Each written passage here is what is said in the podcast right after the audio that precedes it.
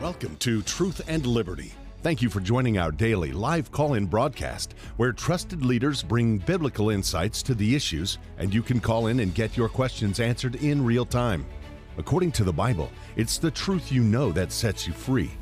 So call in today to get answers, information, and resources to help you stand for truth and effect godly change in our nation and the world.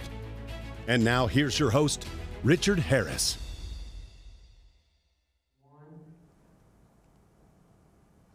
Hello, everybody, and welcome to the Truth and Liberty live call in show. It's great to have you watching today. I'm Richard Harris, and uh, just super excited about today's program. And uh, we have a really special guest uh, in line for you. We're going to be talking today on our show about what may be the most basically important issue facing America today, which is education of our children. And, uh, you know, I, I, can't quote him exactly, but I think Abraham Lincoln said that the philosophy of the classroom in this generation is the philosophy of the government in the next. And boy, are we seeing that uh, fulfilled in our generation in spades today. Uh, but before we get into today's uh, actual show and program, before I introduce our very special guest, I wanted to share a couple of announcements with you. This week, this Wednesday, Truth and Liberty is going to be live streaming an event uh, taking place in Southwest Florida, sponsored by CTN Network. Our good friend Paul Lodato there is hosting um, uh, Contending for the Faith. It's called How God's People Can Transform America. George Barna is the keynote speaker, and our good friend and board member Bill Federer is also a guest speaker. And there's going to be special music by Pastor Mark Payne and Bishop um, uh, Charles Martin. So you won't want to miss that. It starts at 5 o'clock Mountain Time, 7 o'clock Eastern Time. You're watching Truth and Liberty uh, from 3.30 to 5 Mountain Time. Just stay on, and it'll, it'll begin right away. There won't be any delay at all. Uh, we'll pick that live stream up and show it. So be sure to tune into that. You definitely will be blessed blessed. Hey, the men's advance is coming up. The annual men's advance at Charis Bible College. Andrew has been holding this event for, I don't know, probably 40 years. Uh, this March 7th through the 9th at Charis Bible College, Andrew and Todd White are going to be ministering along with Jeremy Pearsons and Billy Epperhart. This is going to be an awesome time. With Todd White and Andrew, you can expect uh, some powerful uh, ministry to take place there. And Jeremy as well. I don't want to leave him out. Jeremy's a great teacher of the Word of God. Uh, also coming up March 29th through the 30th. Of course, Easter is here, and uh, it looks like uh, that weekend we are going to be uh, presenting David, the King of Jerusalem musical. This is could be, uh, well, it's not could be. It is definitely one of the Murin's best musicals, in my opinion. Uh, you don't want to miss it. It will definitely pull at your heartstrings. So, King David, uh, the musical, Friday at 7 p.m., Saturday at 10 and 4 p.m. You can register at awmi.net/events, and then also Campus Days is coming up. That's April 3rd through the 5th. So, right the, the following week, also at Charis Bible College. You don't want to miss it. It's all week long as you get a taste and a feel for the amazing Bible teaching that takes place at Charis Bible College every day during the school year. You can meet the teachers, you can meet uh, other faculty members, fellow students. It's a phenomenal time. I'll tell you this my wife and I went to Charis Bible College and we went to uh, uh, campus days in 2012. It literally changed the trajectory of our life. I would not be sitting here today if it weren't for that powerful, the powerful things God did in my life at that event. Well, guys, I'm super excited to introduce to you our guest today. Ryan Walters uh, began his career in education teaching high school uh, history, as I understand it, advanced placement, AP history, and world history, U.S. history, and U.S. government uh, in Oklahoma. He was nominated in 2016 and was a finalist to be the, one of the Oklahoma Teachers of the Year. And in 2020, uh, Oklahoma's Governor Kevin Stitt appointed him to be the state's Secretary of Public Education, which gave him uh, responsibility for all sorts of departments departments, including colleges and universities throughout the state. And in 2023, I think, or two, I may have my year wrong. He'll correct me if I'm wrong, but he was elected to be the next superintendent of public education in the state of Oklahoma. He's been called the number one culture warrior in the state because of his bold stance on the issues that matter. And I'm just really excited to have Ryan Walters joining us today. Ryan, thank you so much for coming on the program. Thank you so much for having me. It's an honor to be on the show. Well, Ryan, uh, I've, I've started hearing uh, about you a year, two years ago, and uh, have been kind of following what you're doing there. I'm a, I'm a fellow Okie. I told you that before the show, so love to see what's going on there. Um, and man, it, it has not been without uh, your fair share of controversy um, as you've been tackling some of the issues that we talk about here on Truth and Liberty all the time. Uh, and I'm, I'm curious, Ryan, you've got a, you're, you're an educator yourself. You were a, a high school teacher teacher, um, and you, you, did even more things. I didn't include everything in, in your resume, but um, my, my first question, I'd like to just ask you, your time in public education, did it, it, I'm, I'm guessing that you got the conviction that the system is broken and needed change. Am I right about that? Yes, sir. Absolutely. You know, uh, I knew I wanted to be a teacher from when I was about 13 years old. I had this great history teacher that just had got me on fire about learning about George Washington and the founders. And so that's what I wanted to do. And when I became a teacher, I saw a system that was so broken. It, it did not work for all students. It didn't work for all teachers. Um, I saw a teachers union that was pushing a left wing ideology.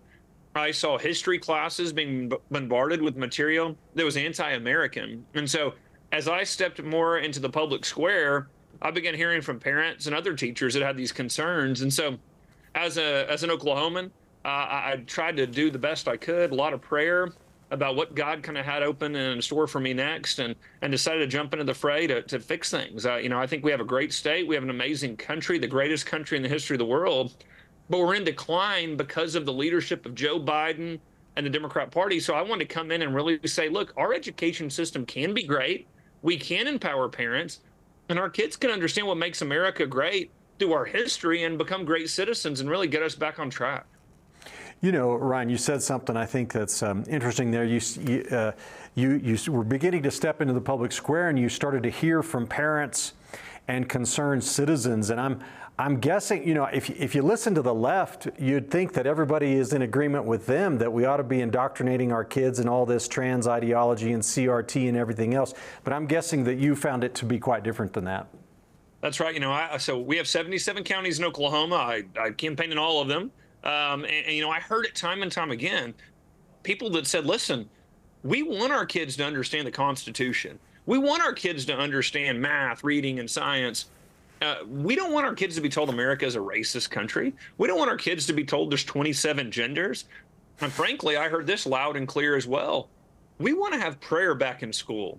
We mm. want our kids to understand the Ten Commandments or maybe or one of the most important things ever passed on in Western civilization. It's our entire basis of law. As a matter of fact, if you go to Washington, D.C., and you go inside the Capitol building, as you walk inside the House of Representatives chamber, Moses is staring right at you because mm-hmm. they wanted all the lawmakers to come in and acknowledge, you know, that was really the law that Western civilization was based on. And so we are going to get prayer back in school. We're going to bring the Ten Commandments back. When you study history in Oklahoma, you're going to know the Judeo Christian values this country was founded on.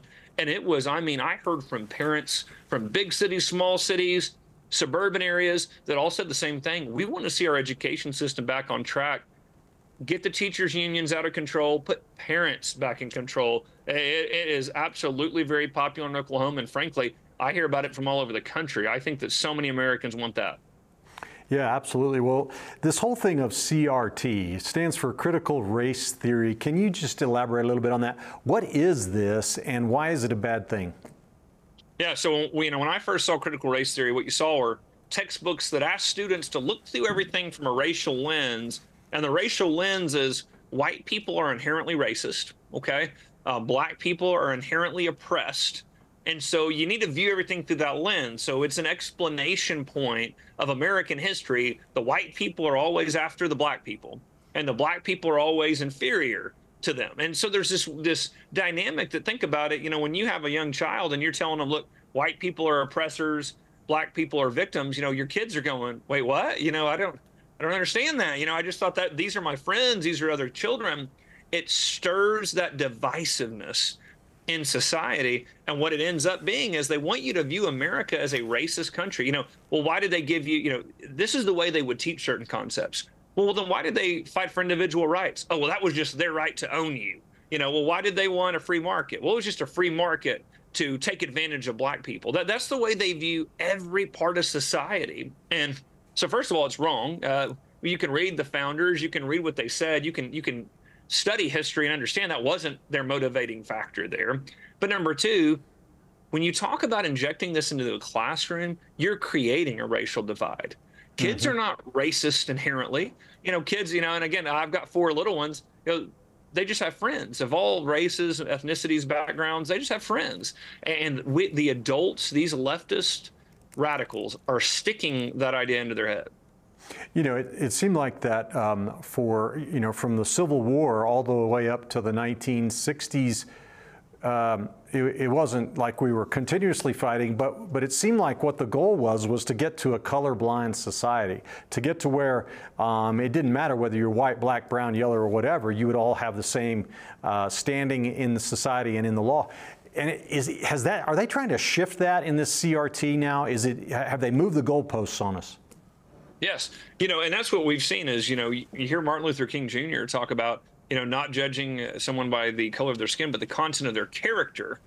And what they've shifted that to is exact opposite. No, no, you judge someone based on the color of their skin, and that's how you view individuals. And so what it does is it groups people, and what it does is it creates that division. And so again, going back to the whole look, an America was built on the understanding that individuals were capable of greatness. We were all made in God's own image. And again, the decisions you make in life are going to be how you how you're judged, no matter if, if you're successful or not. And frankly, when you look at the poor academic outcomes, a lot of it can be explained because of the educators and administrators who have had a left-wing mentality of you know they they assume that kids from poverty or black kids can't achieve as well as white kids. Well, no, that's absolutely not true. You've got to come in with all students of all backgrounds and tell them, hey, you're capable of great things. Hmm. We want you to achieve your God given potential, and you got to have high standards. But CRT and, and, DEI do the exact opposite. They actually create victims, and, and it actually impedes academic progress. Well, Oklahoma, I think, passed a law, House Bill 1775, saying we're not going to allow CRT to be taught in our schools. And um, I think you uh, took action against a couple teachers that uh, you discovered were breaking that law. You want to comment on that?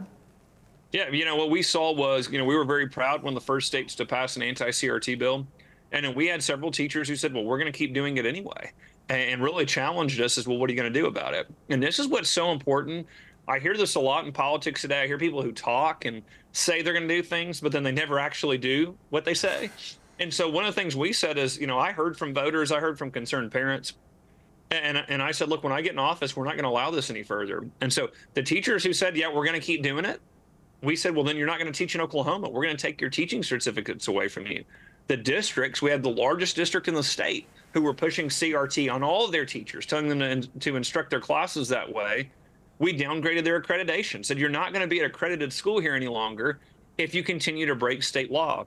When you start holding individuals accountable, you start seeing outcomes improve. And we've seen that district is in a major turnaround right now. We have been able to drive so much indoctrination out of the classroom by holding individuals accountable. The radical left is not just going to stop because you tell them to if you don't actually go out and enforce the law. So that's something we've been doing, and we've been encouraging other states to follow suit as well. You have to actually go in and bring accountability.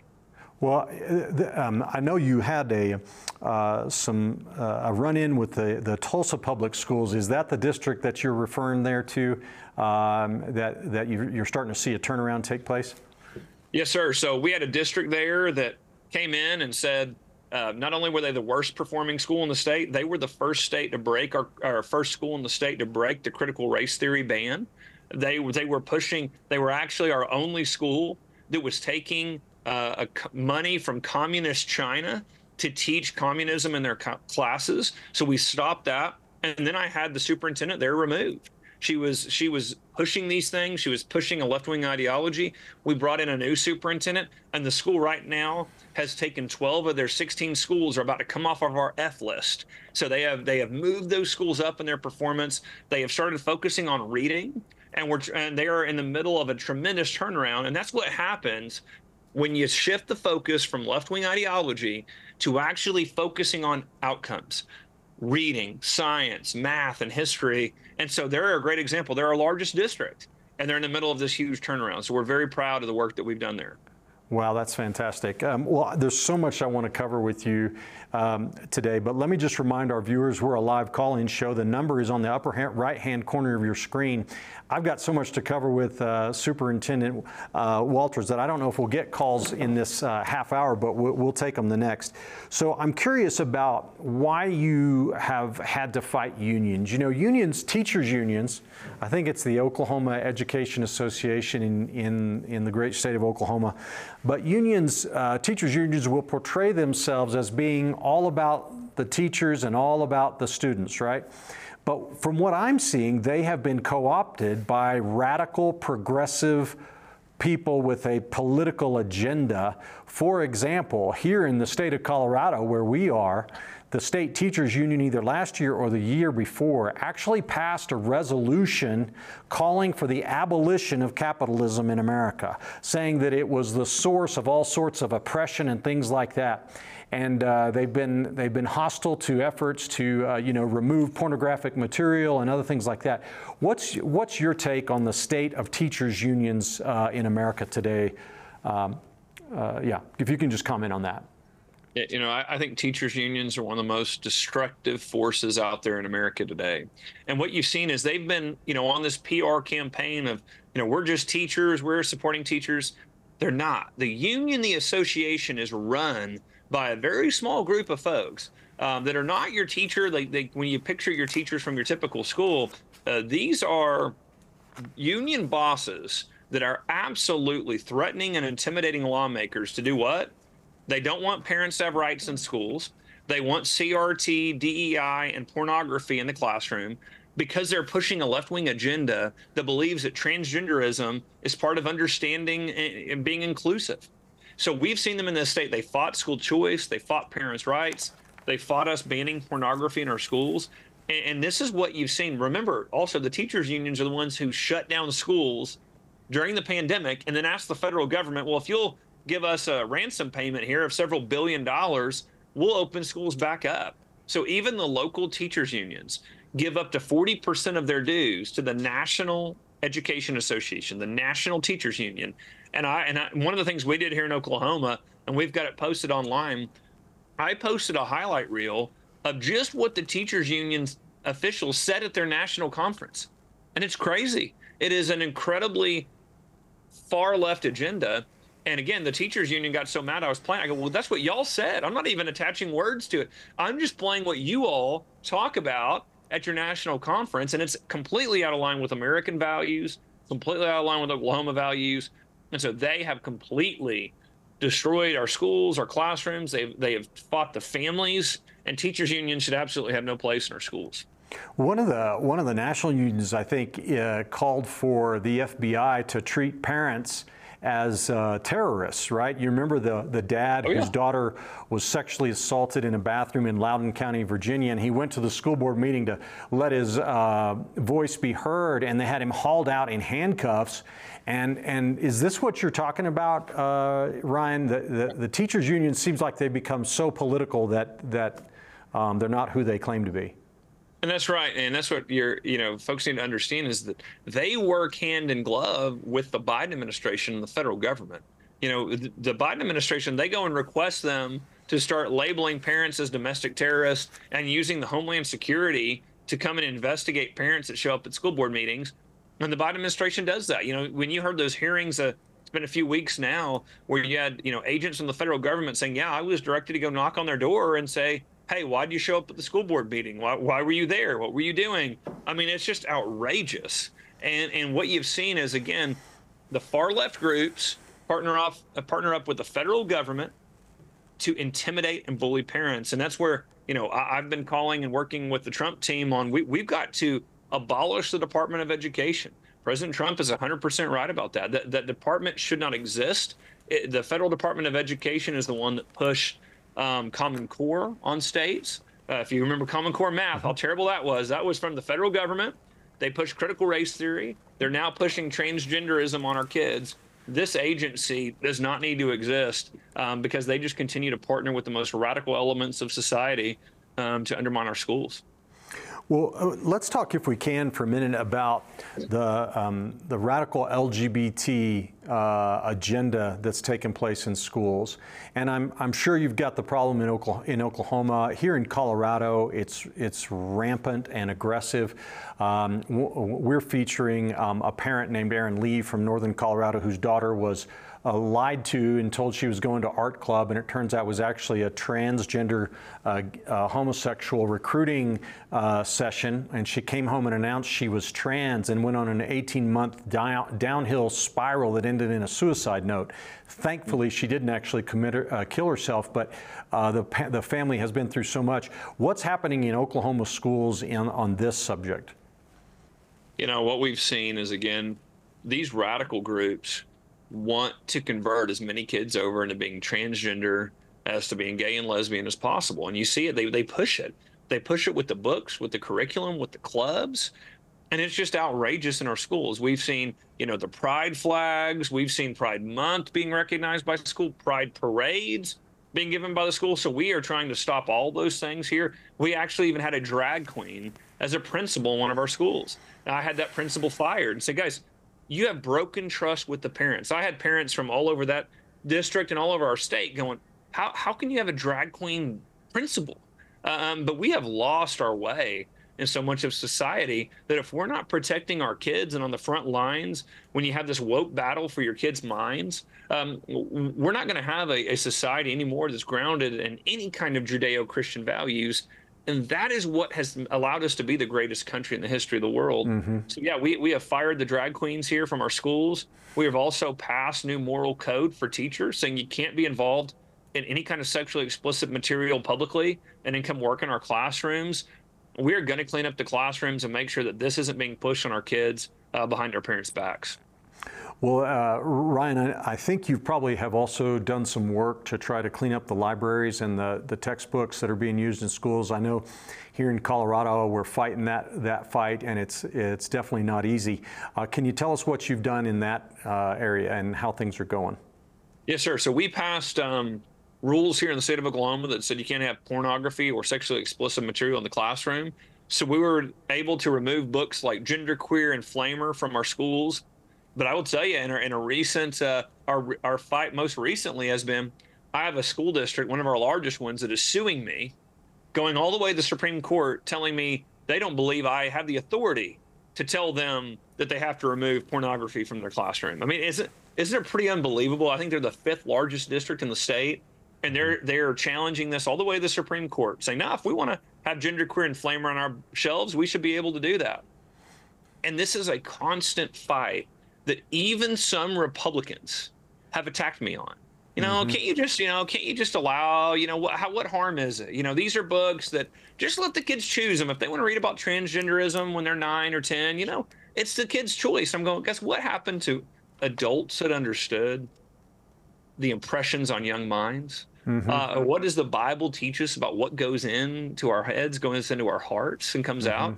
And, and, and it's it just such a, it's such an indictment of society today that we've come so far um, that you know years ago you know we were fighting we had the book of virtues in our schools we had this real great understanding of our founders uh, uh, of our of our education system. And now we've come so far that we even have some republicans justifying transgender porn, pornographic material in the classroom under the name of inclusiveness. And, and we've got to get back to a moral center in our schools um, for our kids to have any hope at, uh, at saving the country. Well, Ryan, when I read the Bible, it, it looks to me like uh, the primary responsibility for educating children rests on parents and families.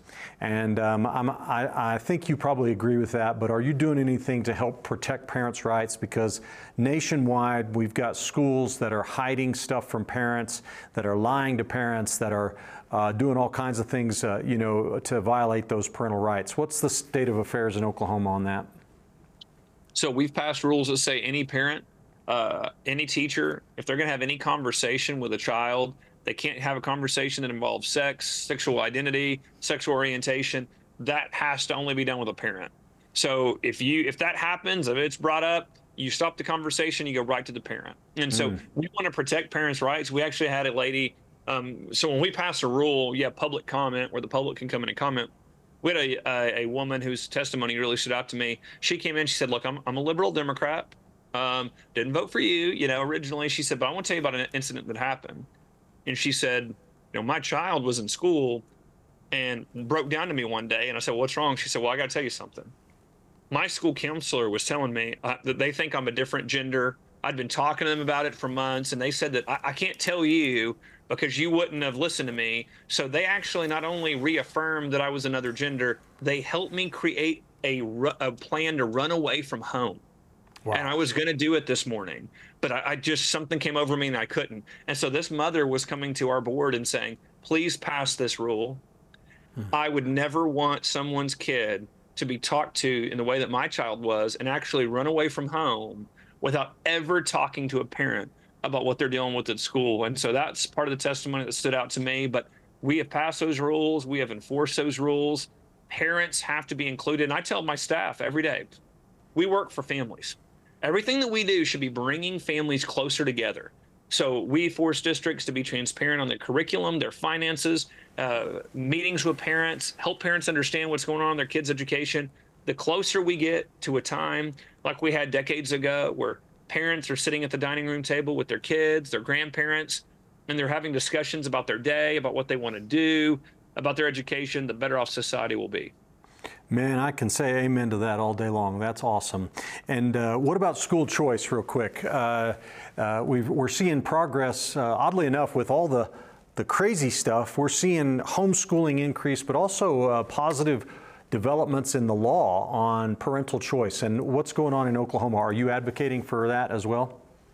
Absolutely. Well, you know, we passed universal school choice last year. That was one of my top priorities to get that done. We are able to get that done so parent, every parent can choose public school, private school, home school. All these options are available for every student in Oklahoma, and the money follows the child.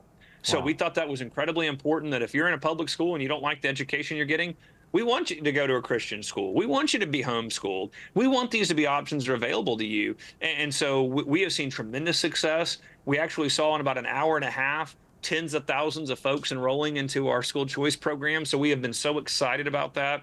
But I believe it's essential for educational improvement. You've got to give parents that choice to pick the school for their child. And again, we want to encourage if a family can homeschool, we want them to homeschool.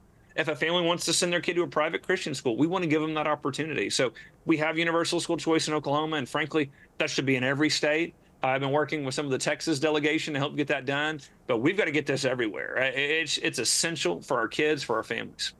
Well, uh, I've only got a minute left in this segment, but um, I got to ask you this. The, the, the teachers' unions have been fighting school choice for decades, and they always say that you're going to take tax dollars away from public schools and we can't make it without that tax money. My response is no, we're not taking tax dollars away. We're injecting competition into the system, which improves quality and uh, satisfaction uh, and outcomes. What are you seeing? I know it's probably new and you may not have a lot of data, but what are you seeing the results so far with universal school choice?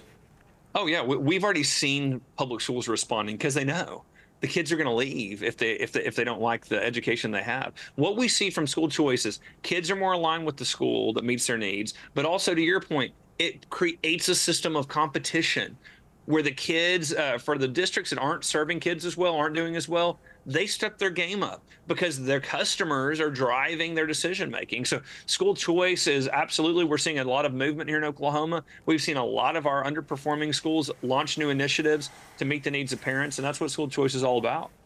Well, that's that's fantastic. I'm I'm up against a break, but just real quick, Ryan. PragerU, you took efforts, you took action to get PragerU material into Oklahoma schools. How's that going? Oh, it's going great. Uh, you know, we, we've we've launched it statewide. We were the first state to bring PragerU to every school, to every parent. And again, we wanted to push back on this left wing ideology in our schools, which was telling kids to hate at their country, telling kids that America is a terrible country. Well, we're going to counter that with PragerU, which actually teaches you real history, actually tell, tell, tells you about the exceptionality of our founders. Frankly, also tells you about faith. What we've seen is state sponsored atheism with the Supreme Court rulings in the 1960s, it says no prayer, no mention of God, no mention of Judeo Christian values in education. Well, we're going to push back on that heavily.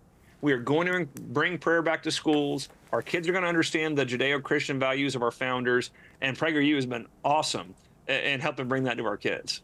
Well, sir, that's that's awesome, and that's all that I can squeeze into a half hour. I really want to thank you for coming on the program. And and uh, as you're leaving, is there something that people can do both inside Oklahoma and outside to support the work that you're doing? Well, I appreciate that. If they could go, you know, to my website, ryanwaltersforoklahoma.com. I keep everyone updated of the progress. Um, very active on social media, so Twitter and Facebook too. Um, but you know, hey, anything that you can do to continue to fight for parent choice, parent rights, getting God back in schools um, across the country is so important. And we're going to continue in Oklahoma leading the country in getting our schools back on track. So we're laying out a blueprint for every state. We're out there encouraging every state to follow us because we are getting our schools back on track the way they should be. All right. Well, way to go. Again, uh, uh, Superintendent Ryan Walters from the great state of Oklahoma, thank you for coming on the program today, sir. It's been a pleasure having you. Of course. Thank you for having me. All right. We're up against a break, folks. We'll be right back in about 90 seconds. At Truth and Liberty Coalition, we work to unify, educate, and mobilize the body of Christ to change nations. That's why I want to encourage you to go to our website at truthandliberty.net and subscribe so that you can begin receiving regular updates uh, about our show, news items, action alerts, blog posts, and much, much more. Uh, all you have to do is go to the website, click subscribe, share your email address, and you'll begin to be equipped to stand for truth in the public square. Were created with a purpose, written in the heart of God. Long before you were born, He is calling you to find it. We want to help you experience His unconditional love, to be equipped and empowered to become a world changer. Andrew has many conferences and seminars around the globe each year. For the latest information on Andrew's complete speaking schedule, visit our website at awmi.net/events.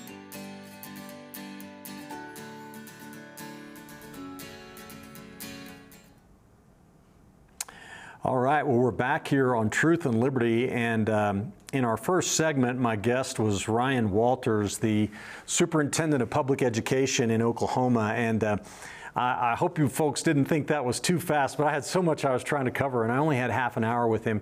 But uh, man, that was exciting to hear of the progress that they are making there. And, uh, you know, it just takes leadership and people willing to take a bold stand. Um, I want to continue the rest of our program here on Truth and Liberty today, focusing in on education, education from a biblical perspective, actually. And, uh, and I want to encourage you guys to call in with questions or comments. The number's on your screen, 719 619 2341. I'd love to hear from you and take your calls today. Uh, but I, I, wanted to start off with just talking about uh, a fundamental concept uh, when it comes to education. And, and uh, Ryan uh, alluded to this when he said that uh, he, he talked about how the, the Supreme Court and the atheists kicked God out of our public schools in the 1960s. Uh, you can't talk about God, you can't talk about the Ten Commandments, and so on.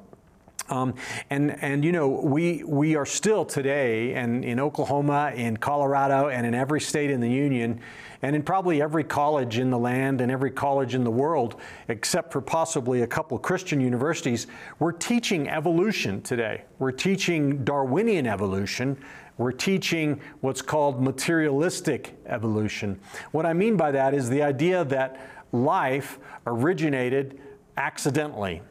Uh, came about as a matter of chance. In fact, we're teaching throughout our nation that uh, the entire universe came about as a matter of chance. And we never talk about God in our classes, our, our, our, uh, our courses on science and origins. Um, our, our science curriculum and really our history curriculum and everything else, because it's bled over into the other subjects, is completely, totally dominated by a, what's called a materialistic philosophy. And what do I mean by that? When I say a materialistic philosophy, I'm not saying, uh, oh, I want to get a bunch of stuff and be rich, uh, although that too is an outgrowth of a materialistic philosophy. But what I'm strictly speaking of A materialistic philosophy or materialism is the idea that there is nothing, there is no, no reality at all except the material world. What we can see, feel, hear, or touch is all there is. Um, modern science is fully and completely, uh, as I said, at least in academia, dominated by this materialism. It assumes that the natural is all there is, and it goes even further than that. Uh, the, it, it, it prohibits, academia today prohibits any possibility of supernatural reality. What do I mean by that?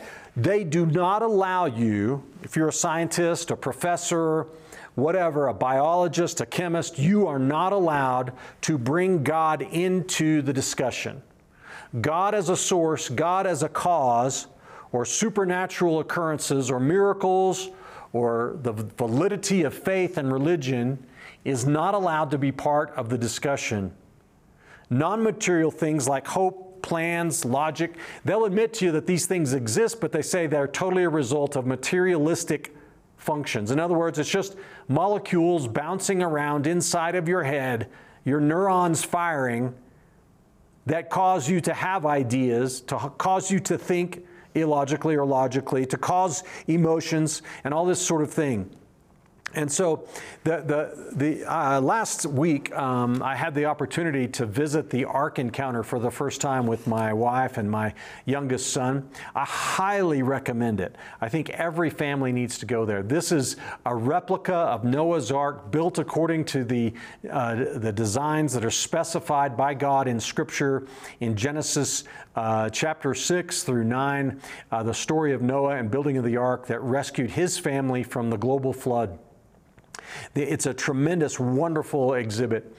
One of the exhibits that's in there, one of the, the things is there, they show how um, scientists today, so called scientists today, will not allow discussion of non materialistic causes. In other words, God. You can't talk about God, right? It's not that uh, God can't exist scientifically. In other words, it's no, it's not allowed. We cannot and will not allow you to go there. You see, because of that, science, so called today, has become sort of a religion. And our kids in our public schools are being indoctrinated in this in spades. Every day of the year, all the time, this materialistic philosophy is permeating everything. And we wonder today, we wonder how did we lose our country? How has America turned against God? You know, America was so thoroughly Christian and I'm going to talk about this if I have time, but the Bible and Christianity was the foundation for education in this nation from the very beginning. From the Pilgrims and the Puritans all the way up until the 1950s and 60s, the Bible and prayer and Christianity was at the foundation of our education system, as it should be according to Scripture. We weren't indoctrinating kids or people in particular sectarian beliefs or trying to make Bible scholars necessary out of them or teaching divinity or, you know, uh, turning our public schools into seminaries. We weren't doing that. But we were recognizing the Creator. We were recognizing that we have a duty to God and recognizing that God is the author of our blessings and is the source of all truth, right? These foundational concepts. But when they kicked God out of schools, we didn't have that anymore. And furthermore, since, since that day, atheists and humanists and materialists have overrun our colleges and our universities and are dominating our teachers' academies. And this is what ultimately now is being fed to our kids every day, all the time in our public schools. So is it any wonder? Is it any wonder that there's no morality? Is it any wonder that there's hostility against Christianity now? Is it any wonder that they're believing lies like, oh, you are really a male in a girl's body or a female in a boy's body and crazy nonsense like this? Is it any wonder that our kids are coming out of school today believing that communism and Marxism and socialism is actually a good thing? Garbage in, garbage out. With materialistic philosophy, you see, there can be no morality there, because there can be no truth. And this is my point. How can we educate without truth? You can't. You cannot educate without truth, and you can't have truth if you say that all reality is an accident. Because if everything is an accident, then how do I know that my thoughts are true or real? There is no truth. It's whatever I perceive. So my opinion is the only thing that matters. And, and so if my opinion is all that matters, then I have the right to force my opinion on you. I have the right, so to speak, to punish you for not agreeing with my opinion. You see how it confuses and pulls the rug out from all morality and wisdom. Here's the thing about this materialistic philosophy, guys. Now, I know this is a little bit deep, but like I said, I want to lay a bit of a foundation for you. Here, here's the thing about it. They want to say today, well, you can't prove that God exists. And when they say that, what they mean is you can't prove through scientific method that God exists. Well, what they don't realize is there's actually two kinds of science, all right? There's the science of uh, observational science, and then there's historical science. Observational science is the kind of science where, like, you mix two chemicals together in a test tube and you measure the results. Or you take a measurement, you change the conditions, and you take another measurement to see what the effect of the change of conditions had. That kind of observational science is really, really important. It helps us discover mechanics and physics and all kinds of things like that, and, and laws of nature and so forth. But, what it, but it has its limits, right? Because it cannot go back in time. There are certain things in our world and in our reality that exist because of events or circumstances that occurred in the past and that it cannot be measured or recreated. Take, for example, the Grand Canyon. How are you going to sci- uh, scientifically determine what caused the Grand Canyon according to the scientific method? You can't recreate the Grand Canyon, can you? Um, well, you, you can actually, uh, Mother Nature, I don't want to say Mother Nature, uh, nature recreated a mini Grand Canyon for us at Mount St. Helens in the 1980s. Go look it up. I don't have time to talk about that. But we can observe from that and tell how the Grand Canyon was formed. The Grand Canyon was formed through a cataclysmic flood, all right? This is clear when you uh, look at all of the evidence. But beside that, uh, my, my point is that there's two different science. Well, atheists and humanists have elevated, um, have elevated operational or observational science and say it's the only kind of real science. But the truth is that there's historical science also. Anthropology, archaeology, the study of, uh, of the cosmos, and many other branches uh, of, uh, of uh, study of academia are uh, rooted in historical science, where we look at the historical record, we look at the evidence from history and other things. You see, if all I get to do is have test tube type science, laboratory type science, observational science, then guess what? The Bible's over here on a shelf and I can't look at it, right? But the Bible is a historical record, an incredibly accurate historical record that's been proven over and over again by archaeology and other types of um, of uh, historical analysis. So um, if you understand that uh, it's, they're changing the rules of the game on us, they're moving the goalposts. The greatest scientists since the Enlightenment, some of the greatest scientists since the Enlightenment were actually devout Christians.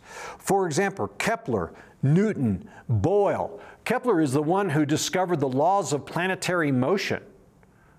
Um, Newton, for example, um, Isaac Newton, Sir Isaac Newton, he developed Newton's laws of thermodynamics, right? The law of gravity he discovered, uh, the first and second and third laws of thermodynamics. Newton was a theologian first and a scientist second. How about uh, um, uh, uh Boyle? Uh, Boyle was the father of modern chemistry, also a devout Christian. You see, uh, this materialistic philosophy that they say has to exist or you can't have real science, well, these great scientists didn't believe in it, and they contributed massive amounts to our learning and understanding of, of law and science, or, or of the, the natural laws and of science. You see, this uh, materialistic philosophy, the other thing I want you to understand today, guys, and I hope I'm not overwhelming you here with stuff, but nat- uh, that's materialistic philosophy. Did you know that it's 100% contrary to our own Declaration of Independence? Our founding fathers didn't believe that way. No, they said that all men are created, number one. That's a supernatural cause, that's a divine being. Okay, God Almighty created us, and He didn't just create us, He endowed us with rights. Okay? And furthermore, that we as a nation were declaring to the world in the Declaration of Independence that we were assuming, it says, assuming that station, just an equal station to which the laws of nature and nature's God entitled us when we declared our independence. What do they mean by the laws of nature? Well, the laws of nature is an idea that God created the universe and that he, he built the universe according to certain laws and, and, and truths. And that if we, would if we would study nature and look at it and analyze it, we would have the ability through our own reasoning and powers of observation to discern those laws to a degree, the laws of nature. Okay, but also there's the laws of nature's God. That's what it said there. That, the founders said, were the, were the Bible. It was the Bible, the Holy Scriptures. So the idea that you look at the laws of nature and nature's God, the Bible, to discover truth in the world. All right, I'm going to pause with that for a second. You see, this radical materialistic philosophy is not what our nation was built on. It's not who we are as Americans. It's contrary to truth and reality. They want to make us uh, look like we are wanting to change things and impose our religion on people. The truth is that the secular humanists, the materialists, are the ones who have subverted our nation, have, subver- have subverted our culture and our uh, American uh, way of life. And, and they're the ones that have turned things upside down, not us. We are fighting to restore these truths and this understanding, but in order to restore it, to restore it, you and I and Christians everywhere, pastors and leaders, have to uh, rediscover an understanding of these biblical truths. All right, so um, let's talk for a second then about biblical about parental responsibility. Here's another thing. In the, in the 19th century, that's the 1800s, the, the public education, universal public education movement began. Uh, people like Horace Mann and Charles Dewey, secular humanists, uh, Robert Ingersoll in the 1920s, advocated for universal public education. And universal public education, they said, was a good thing. We needed to have the government pay for schools, and every child needed to be required to attend these schools. Well, what they, what they were planning, they didn't announce publicly, but what they were planning was they wanted to get to the hearts and minds of kids to inculcate materialistic philosophy, secular humanism, because they knew, like Lincoln said, the philosophy of the classroom in this generation is the philosophy of the government in the next. And they knew that the first thing they had to do was to capture the schools so then they could get to the minds. Well, guess what followed right on the heels of the public education movement? What followed next was the secularization movement to say we can't have God in our schools. This began in the 1930s and the 1940s, culminating in the rulings in the 1960s by the Supreme Court saying you can't have prayer, you can't have Bible reading. Ultimately, in the 80s, you can't have the Ten Commandments, you can't have prayer at graduation, no God anywhere. You can't have God in the public square, you can't have Christian displays, you can't have uh, nativity scenes on public property. And now that we have God pushed out, now we push in evolution, right? We teach kids that you're an accident, that everything's an accident. Is it any wonder, brothers and sisters, is it any wonder that we have a massive suicide rate among our school children and teenagers? Is it any wonder that we have these mass shootings going on all over the place? Is it any wonder that we have kids thinking that they're, uh, that, you know, they're born a boy, but they're actually a girl? That we have rape going on in our schools? We have all this crime going on on our streets? That we have moral relativism where people say there is no truth? This is not an accident. And it goes back to this secularist humanistic revolution that took place in our public schools beginning in the 1800s. The Bible, though, says that it's not the government's responsibility to educate children. The primary responsibility to educate children rests with the church and the parents. Let me share a couple scriptures with you. Deuteronomy chapter 6, verse 6 through 7. If we could put that up, that'd be great. This is the law of Moses, and it says, And these words which I command thee this day shall be in thine heart and thou shalt teach them diligently unto thy children, and shalt talk of them, uh, when thou sittest in thine house, and when thou walkest by the way, and when thou liest down, and when thou risest up. The Bible specifically, right there in verse 7, thou shalt teach them diligently unto their children. Proverbs 22 6, you may be familiar with this verse, but it says, Train up a child in the way that he shall go, and when he is old, he will not depart from it. Proverbs 1 8, Hear, my son, your father's instruction. Do not forsake your mother's teaching. Then we have Psalm 78, which is a, a, fairly long passage, but it's worth me sharing it. Uh, verses 1 through 7. Listen to this Psalm 78. Give ear, O my people, to my law. Incline your ears to the words of my mouth. I will open my mouth in a parable. I will utter dark sayings of old, which we have heard and known, and our fathers have told us. We will not hide them from our children, showing to the generation to come the praises of the Lord and his strength, and his wonderful works which he hath done. For he established a testimony in Jacob and appointed a law in Israel, which he commanded our fathers. Yeah, the law, like thou shalt not kill, thou shalt not steal, thou shalt not bear false witness, thou shalt honor thy father and thy mother, thou shalt not covet. Right? Uh, thou shalt honor, uh, worship the Lord thy God, and him only shalt thou serve. Thou shalt honor the Sabbath day and keep it holy, and all the other laws.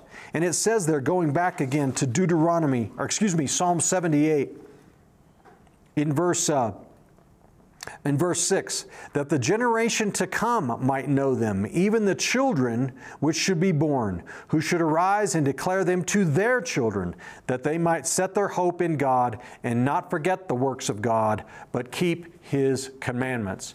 Brothers and sisters, I want to tell you right now, we have forsaken this principle in our nation. Not just in America, but throughout all Western nations. We've forsaken this.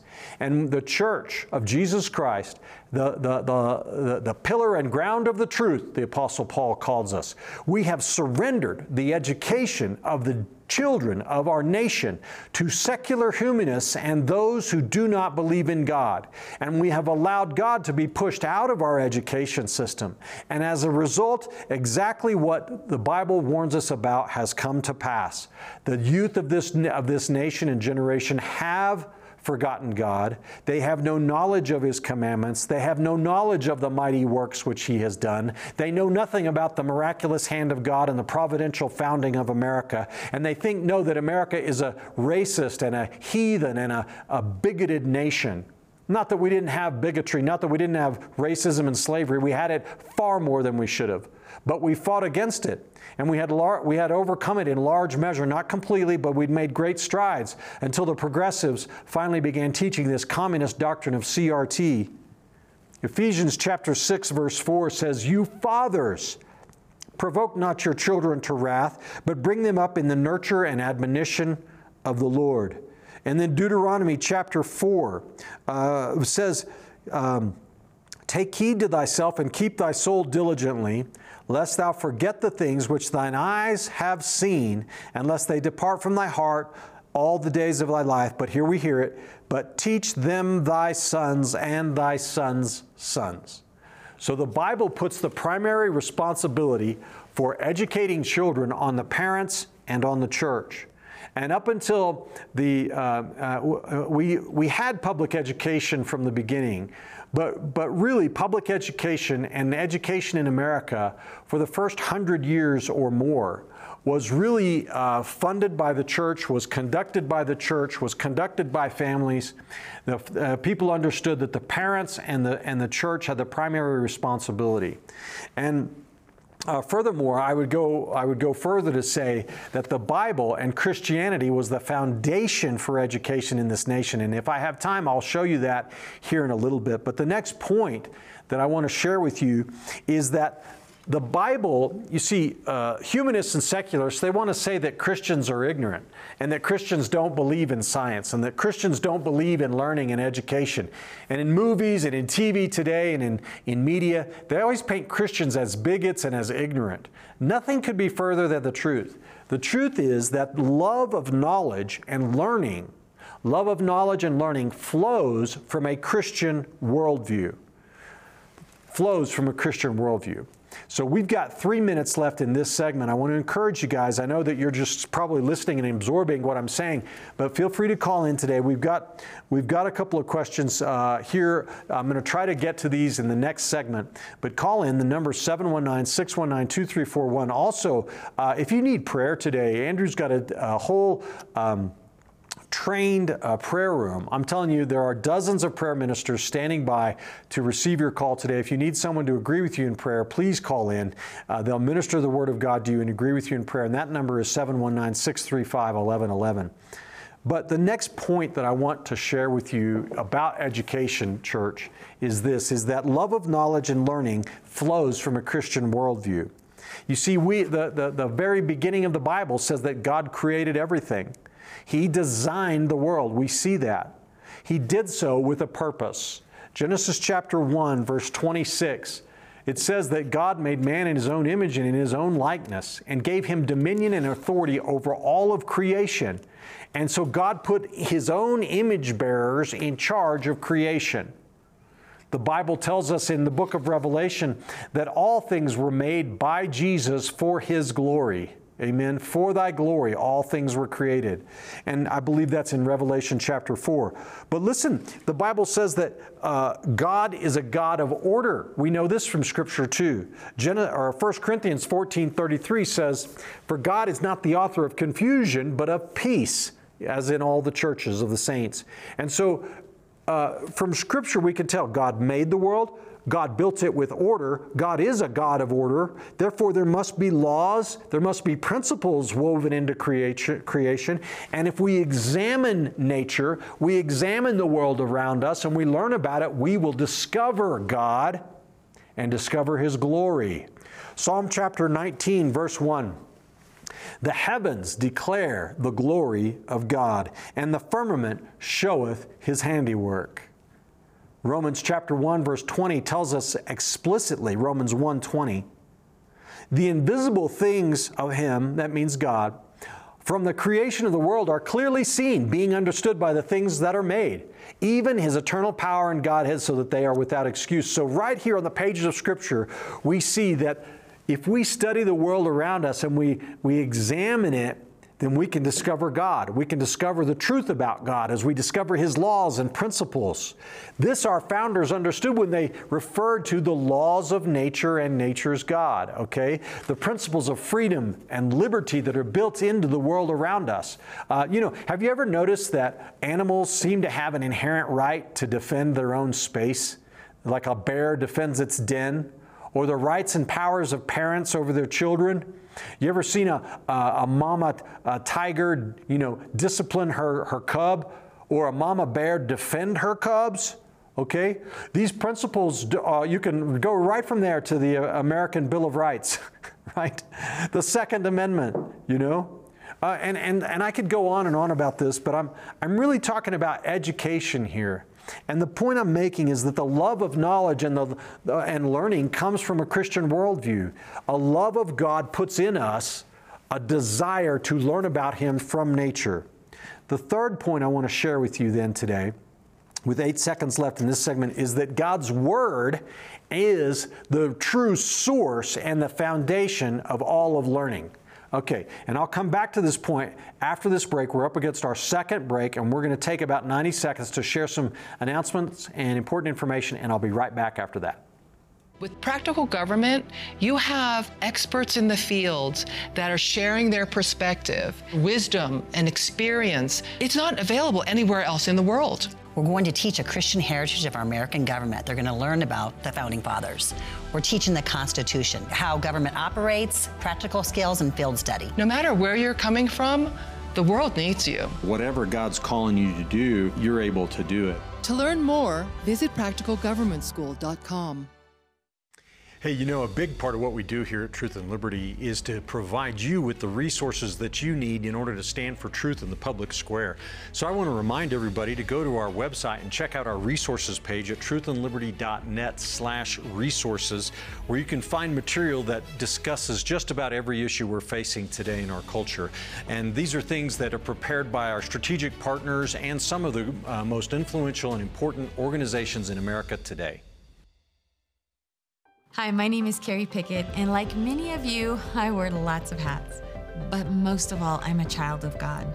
Ever since I was young, my desire has been to share the unconditional love of God. There is nothing more rewarding to me than people changing their lives and then changing the world.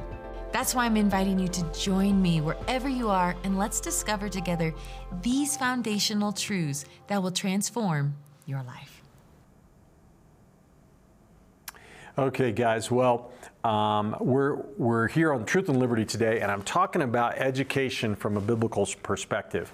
Uh, I hope you've enjoyed today's show so far. But if you're just tuning in, in the first half hour, I had as my special guest the superintendent of public education in Oklahoma, the state of Oklahoma. His name is Ryan Walters, and he is doing a, a phenomenal job there.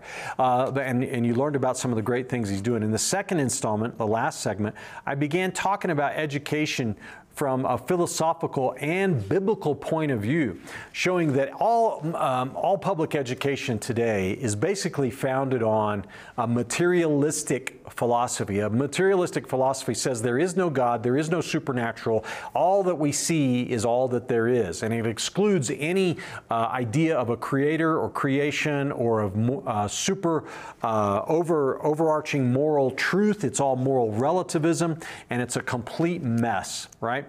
Okay, so in, and then and then I, I shared with you uh, that um, basically that in, according to the Bible, parents and the church have primary responsibility for for uh, educating our children, and we have surrendered that territory to the secular humanists and the um, and the, the, atheists. Next, I, showed you that the love of knowledge and learning is actually comes from a Christian biblical worldview. From uh, uh, the, the love of God produces in us a desire to learn about His creation and to discover more about Him.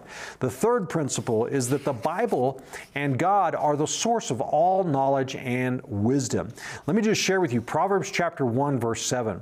It says, The fear of the Lord is the beginning of knowledge, but fools despise wisdom and instruction. You see, until we recognize that there is a God who made us and that we will give account to Him, there's no way for us to really know wisdom, to really know knowledge and truth, because our rebellious hearts will take us straight to lies and deception that our wicked heart wants to believe, right? And so, uh, the fear of the Lord is the starting point, the beginning point to understand how are you going to understand creation? How are you going to understand the natural realm if you don't first understand the one who made the natural realm? Right? So the fear of the Lord is the beginning of wisdom. 2 Timothy chapter 3 verse 16 tells us that all scripture is inspired by God and profitable for what? For teaching and for reproof and for correction and for training in righteousness. Instead of righteousness, just think of it as, uh, as, as uh, productive behavior, okay? So the Bible t- uh, is, is useful for teaching, for reproving, for correcting, and for learning what is good and useful behavior. 2 Timothy 3:15 says uh, he's talking. This is Paul talking to Timothy, and he says there that from childhood you, Timothy, have known the sacred writings, which are able to give you the wisdom that leads to salvation um, through faith, which is in Christ Jesus. So the Bible produces wisdom, and it produces learning and knowledge. All right. Let's pause for just a second before I go on to my next principle. Again, what I'm talking about today is education from a biblical, perspective. Parents, you have number one responsibility. You cannot lay a solid foundation for your children's education without the Bible and Christianity and the fear of God. And I'm going to build on that in just a second. Uh, let's take a call we have from Jim calling in from Georgia. I thank you, Jim, for your call. Uh, what's your question today, sir? Hey there. Can, can you hear me all right? Yeah, Jim, I hear you loud and clear. Good, good. All right. You, your friends call you uh, Richard or Dick? They call me Richard. Richard? All yes, right. sir. I just had a question, and, and I, I, it's been bothering me. Mm-hmm. Um, I, I, you know, we're getting ready to vote, and I, I voted for Trump before, and but after this, Mrs. E, what's her name, Miss E. Jean Carroll case. Yes, ma'am. Yes, sir. Mm-hmm. Uh, I just, how am I going to vote for the man? And I'm just, how is it going to look on the world stage if we've got a president that's been adjudicated for, for sexual assault? Yes, great question, Jim. I, I, really do appreciate it. Let me let me clarify something for you. Um, Trump was not adjudicated uh, for sexual assault. Uh, the the uh, the claim that was brought against him by Ms. Carroll was defamation claim. Uh, she had accused Trump publicly of sexual assault. Trump denied the charge publicly, and in the process of denying it, he made disparaging remarks about her.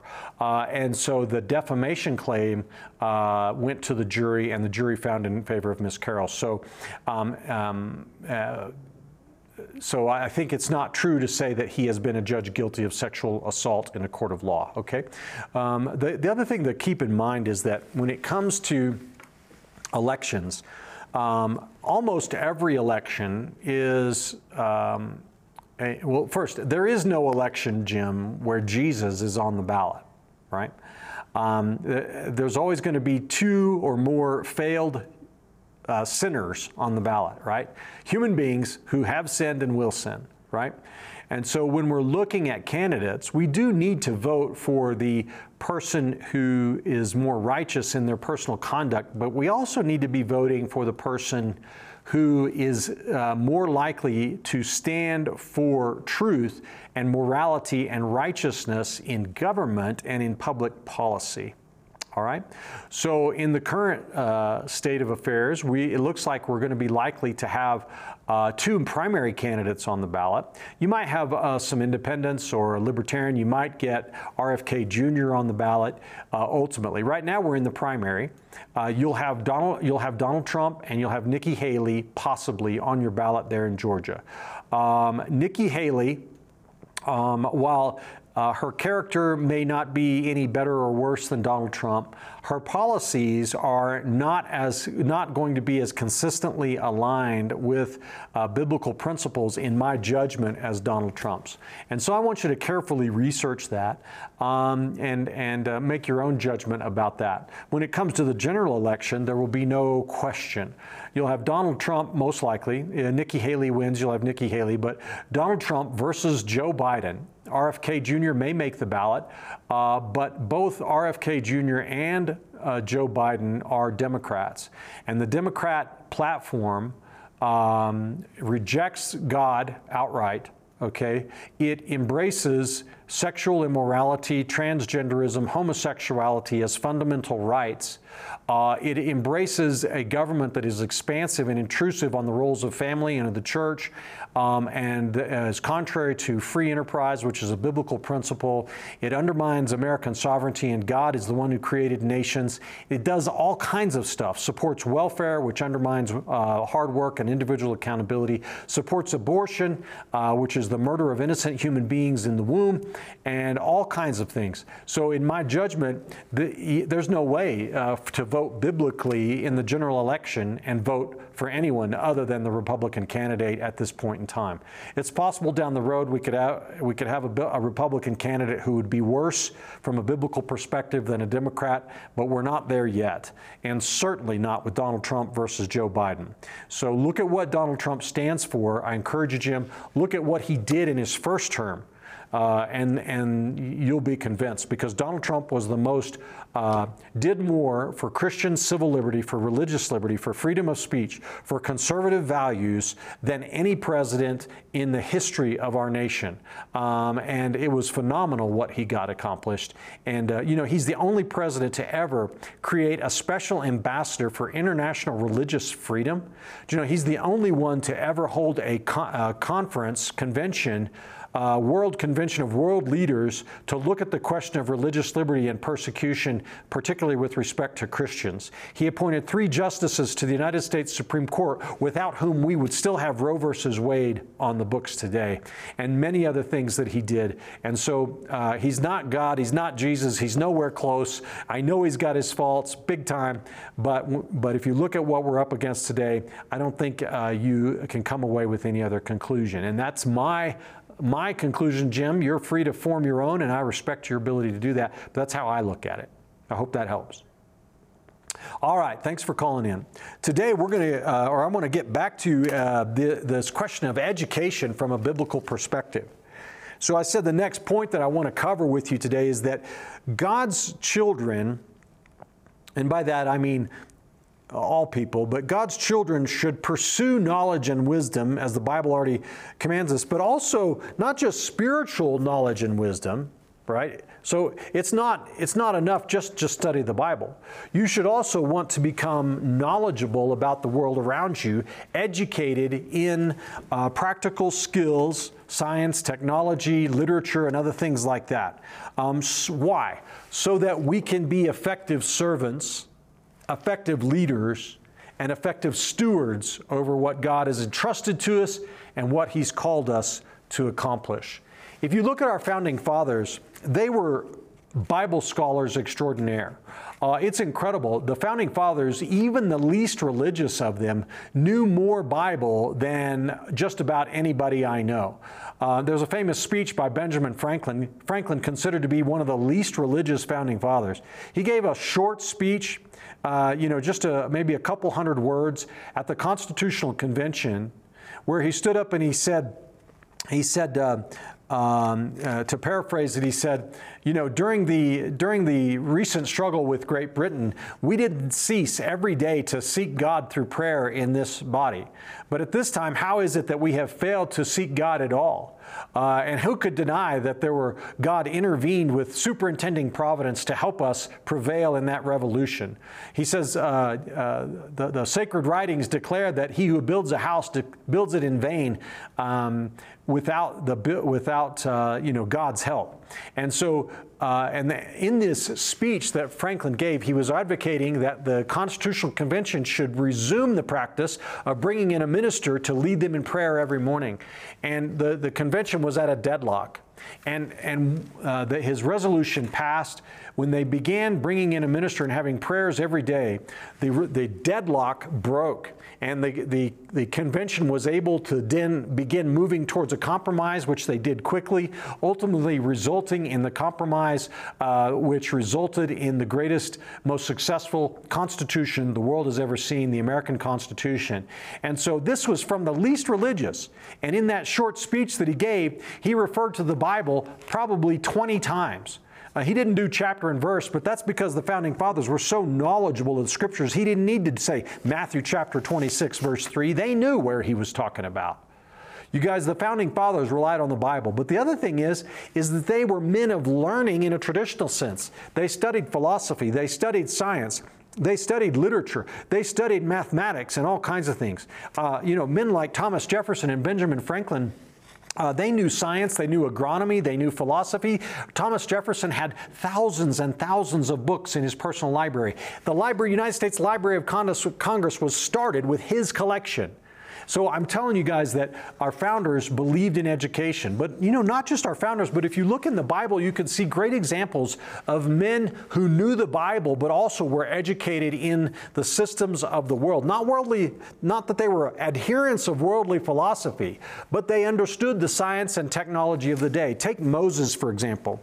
Um, in Acts chapter 7, verse 22, it says Moses was educated in all the learning of the Egyptians, and he was a man of power in words and deeds. And Moses rose to be second in command of all of Egypt, right? God used his knowledge and learning to lead the people of Israel. And, and it may have even been instrumental in giving him an audience with Pharaoh. But what about Daniel?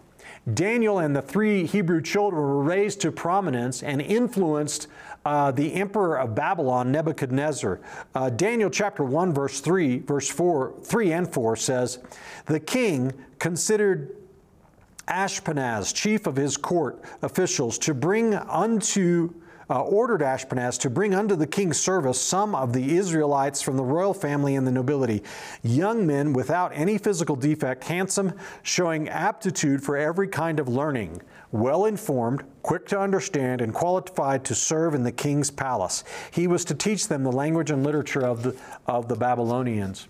You see, what we need in America today is we need Christians who are not who are solid and rooted in the in the gospel of grace and in the Holy Scriptures, right? Totally armed with the Word of God, but also who know their craft, know their skills, know science, know history, know literature, and we can go into the seven mountains of influence and be an influence for light to gain the respect of the world, but also to be uh, bring creative solutions to bear and solutions to today's problems that are consistent with the Bible and with the biblical worldview. When people look at you and say, How did you know this? How did you come up with this? You could say, Well, it's obvious, isn't it? It's right here in Scripture. Free enterprise is a biblical doctrine. Jesus talked about it in the parable of the talents, he talked about it in the parable of the, uh, of the vineyard and so forth. So, um, uh, learning is a biblical principle. We should desire learning, not just scriptural learning, but all forms of learning. Proverbs chapter 4 Hear ye, children, the instruction of the Father, and attend to no understanding, for I give you good doctrine. Forsake ye not my law. It goes on to say in verse 5 and 6, this is Proverbs 4 5 and 6. Get wisdom, get understanding. Do not forget nor turn away from the words of my mouth. Do not forsake her, and she will preserve you. Love her, and she will keep you. And then verse 7 Wisdom is the principal thing, therefore get wisdom, and in all you're getting, get understanding. So, my point is the Bible and the fear of God is the foundation, but we're not just supposed to stop there. We're supposed to add on top of that foundation scientific and other learning in this world. Proverbs chapter 18 15. The mind of the prudent acquires knowledge, and the ear of the wise seeks knowledge. Okay? All right, so here's the next point. The history of education in America shows that um, it was built on Christianity the, and the Bible and the Bible. So the Old Deluder Satan Act was the first public education law in America. It was passed, passed in 1650 by uh, the colony of Massachusetts. And this act by the, by the Massachusetts colonial legislature recognized specifically that unless children were taught to read, they would not be able to read the Bible. And without being able to read the Bible, they would not be able to resist that old deluder means deceiver, Satan. This law is called the Old Deluder Satan Act, and the Massachusetts legislature passed a small um, tax uh, in, in, so that they could build a schoolhouse in each township. So, the very beginning, public education was for the purpose of teaching children to read the Bible. Um, uh, the New England Primer. I meant to bring a copy of this on set today. I have a copy, but the New England Primer was the most widely used textbook in American schools for the first uh, hundred years of our country's existence, predating the Revolution. The New England Primer was a small little book, and it, it taught kids the alphabet and how to read by using Bible verses and Bible stories. Very, it went like A, B, C, D, E, F, G, and for each letter, it would talk about some Bible story. For example, um, A, I think, was uh, something like uh, um, something about Adam's fall. Uh, B was something about the Bible instructs us all. And, and, and C, something about how Cain killed his brother Abel. And on and on it goes through the Bible. And then it has scripture verses and other passages that children use to learn to read. And this was the most widely used textbook in American public schools.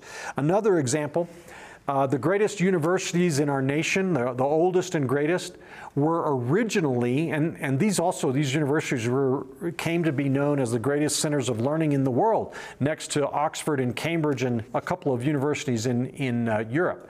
But Harvard and Yale and Princeton were actually seminaries. They were founded for the purpose of religious instruction as the primary purpose. So at Harvard and at Yale, all students were originally required to attend chapel services and public Bible reading, engage in public Bible reading and prayer, both morning and evening every day of the week. Now, how far have they fallen? It is truly a tragedy. But the, the founder of Harvard, John Harvard, uh, he was named after him because the school's library on which the university was built was his collection and he was a minister. Guys, this goes on and on. The, the faculty at Harvard and Yale and Princeton were ministers, okay?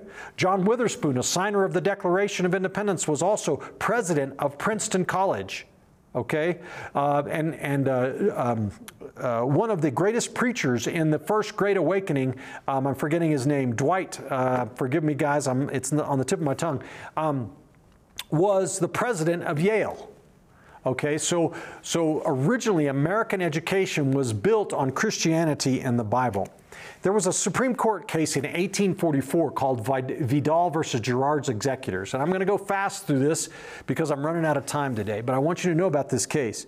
In this case, there was a Frenchman who came to America and he got quite wealthy, a multimillionaire, and he left uh, his estate uh, in his will to various places. One of the things he wanted done with his money is he wanted to build a school for orphans. But Mr. Uh, Girard was an atheist, and he prohibited, he said in his will, that in this school there would never be allowed any ministers or clergymen to ever engage in any activity whatsoever.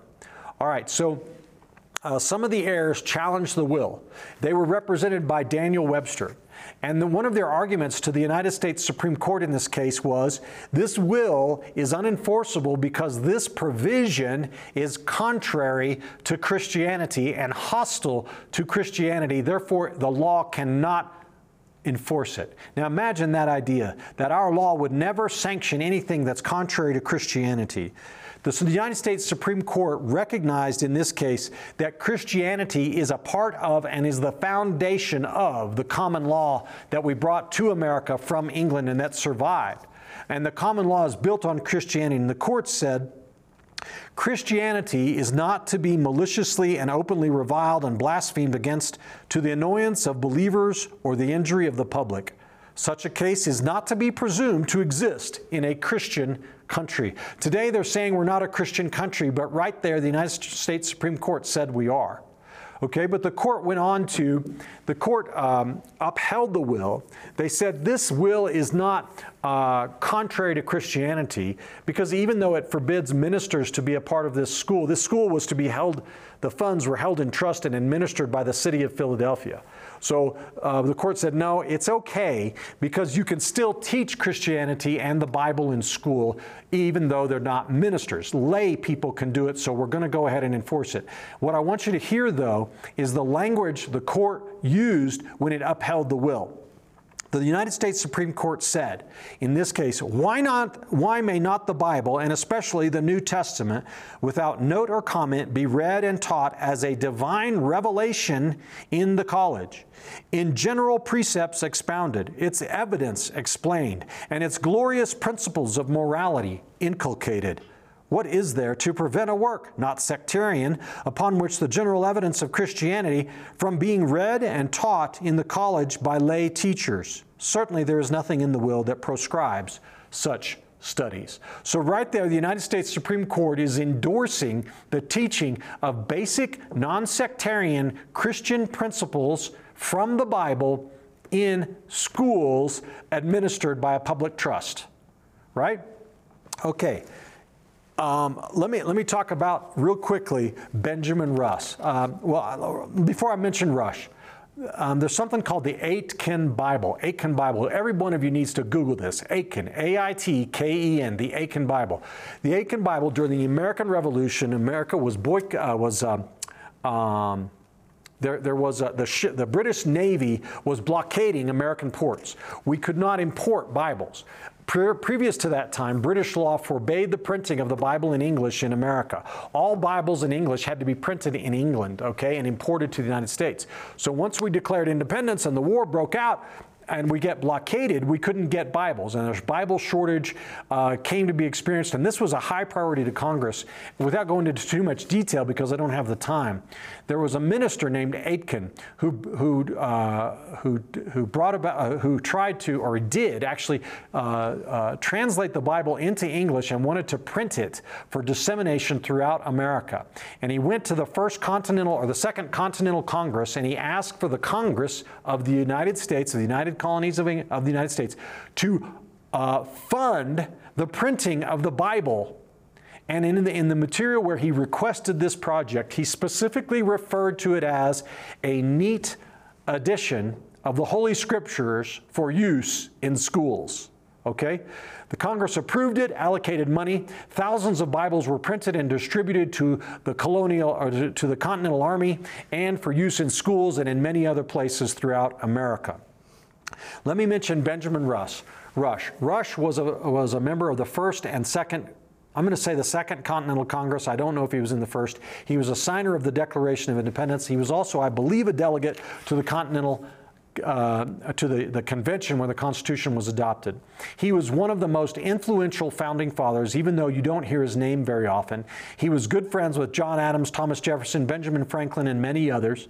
He was highly influential. He was also a great educator. Benjamin Rush is known as, or used to be known as, the father of American education, or the father of American public education. Um, Benjamin Rush. Um, uh, Benjamin Rush uh, founded, I think, three or four colleges himself. Dickinson College in Carlisle, Pennsylvania, Franklin College, which is now Franklin and Marshall at Lancaster, the College of Physicians in Philadelphia, and he also proposed a national system of public education with a federal university.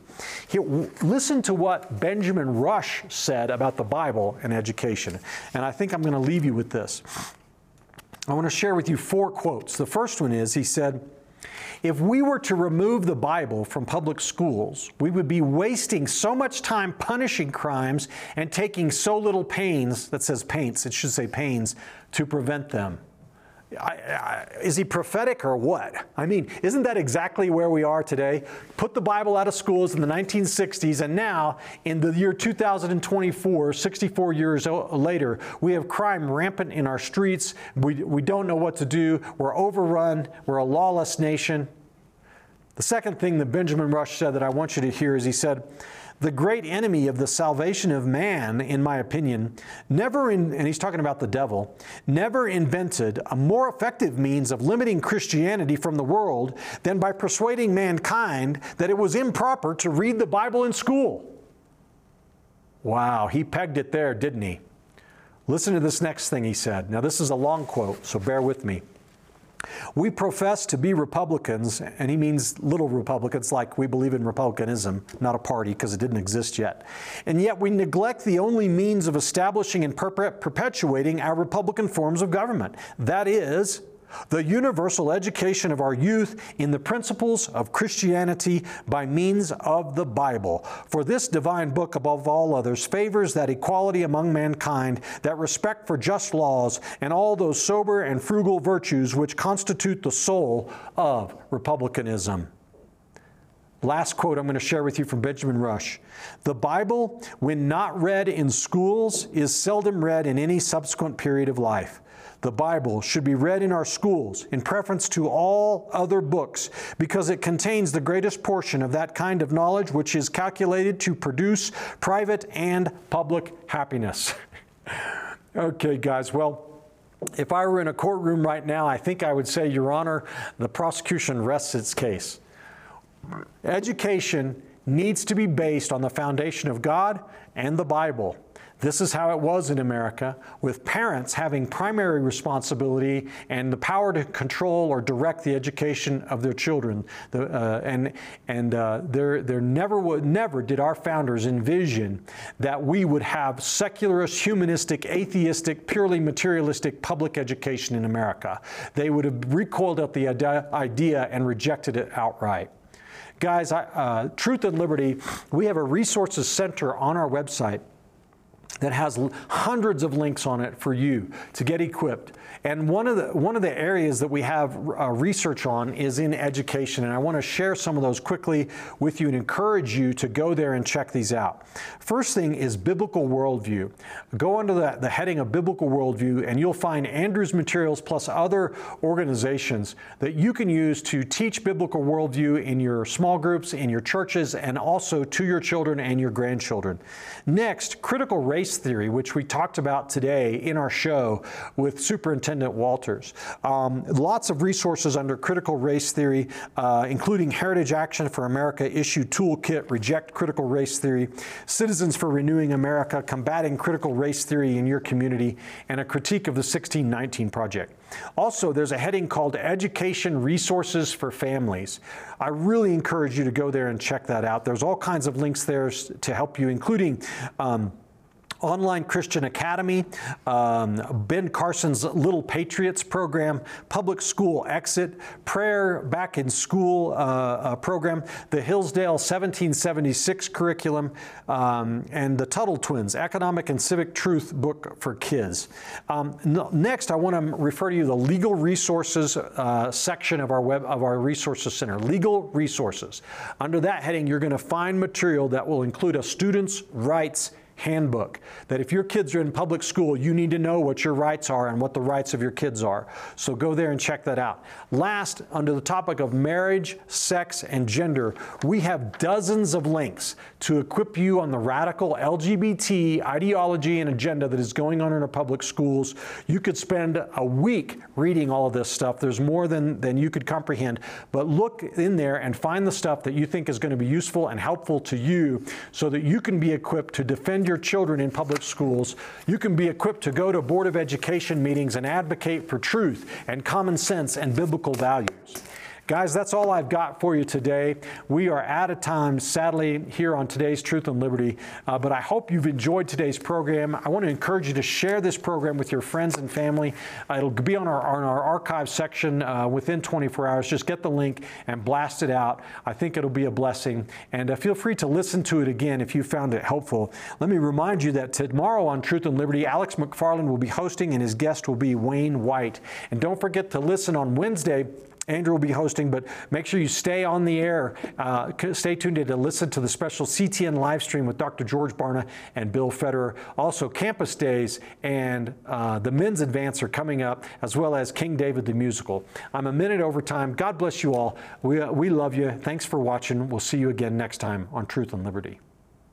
Thank you for joining today's Truth and Liberty livecast. You can watch today's and past livecasts in our archives at truthandliberty.net. Our goal is to educate Christians and connect them with resources and organizations to help them impact their sphere of influence. You can help us accomplish this by making a donation at truthandliberty.net/donate. Join us next time for more Truth and Liberty.